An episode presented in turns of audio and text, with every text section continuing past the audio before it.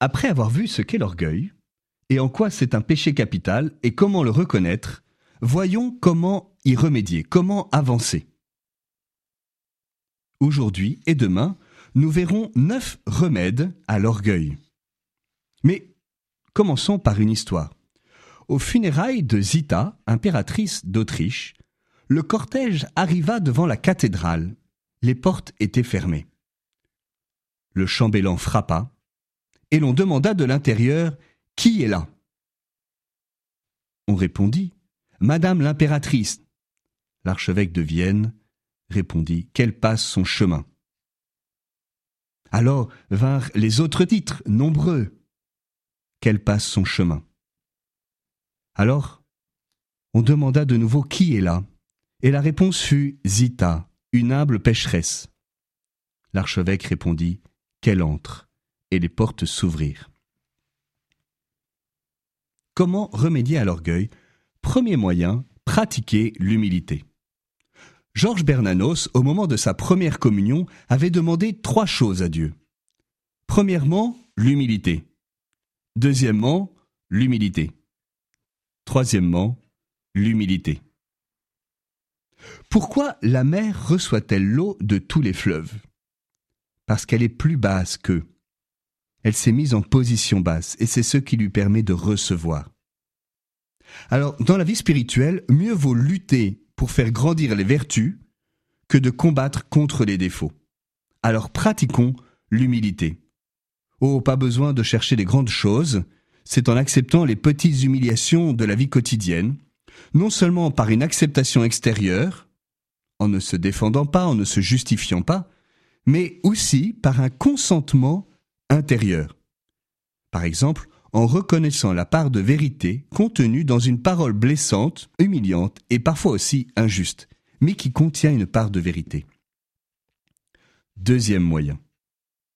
Sortir de l'égoïsme par le don de soi. C'est finalement la bonne action quotidienne du scoutisme. Des petits actes gratuits et désintéressés. De se donner, alors c'est donner ben, matériellement, à travers la générosité matérielle, mais aussi de donner de son temps, donner de ses compétences, et aussi, à travers tout cela, de donner son cœur. Troisième moyen, cultiver la discrétion. Eh oui, c'est un bon exercice. Quand on reçoit une confidence, gardons le secret. Et j'allais dire, même envers nous-mêmes. Oublions-la d'une certaine manière, pour ne pas entretenir de manière indiscrète ce qui a été déposé par l'autre dans notre cœur. Nous pouvons intercéder, mais en gardant le secret. Et ne pas chercher à se faire remarquer dans les conversations. C'est une assaise.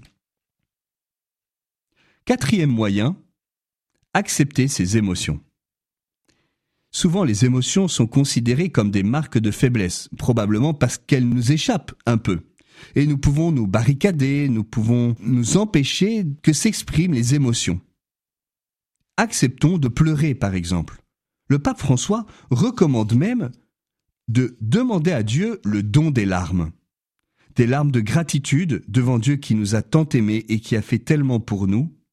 Des larmes aussi de contrition devant notre péché. Cinquième moyen, reconnaissons que tout vient de Dieu. Saint Paul demande 1 Corinthiens 4, 7 Qu'as-tu que tu n'aies reçu? Mais qu'as-tu que tu n'aies reçu?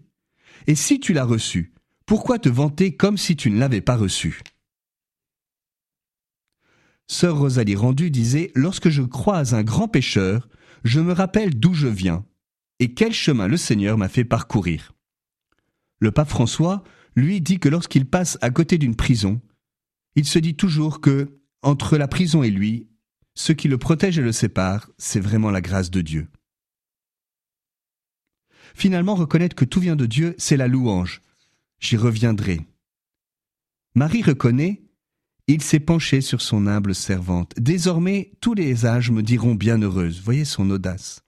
Le puissant fit pour moi des merveilles. Saint est son nom. Reconnaître que tout vient de Dieu, c'est aussi ne pas juger.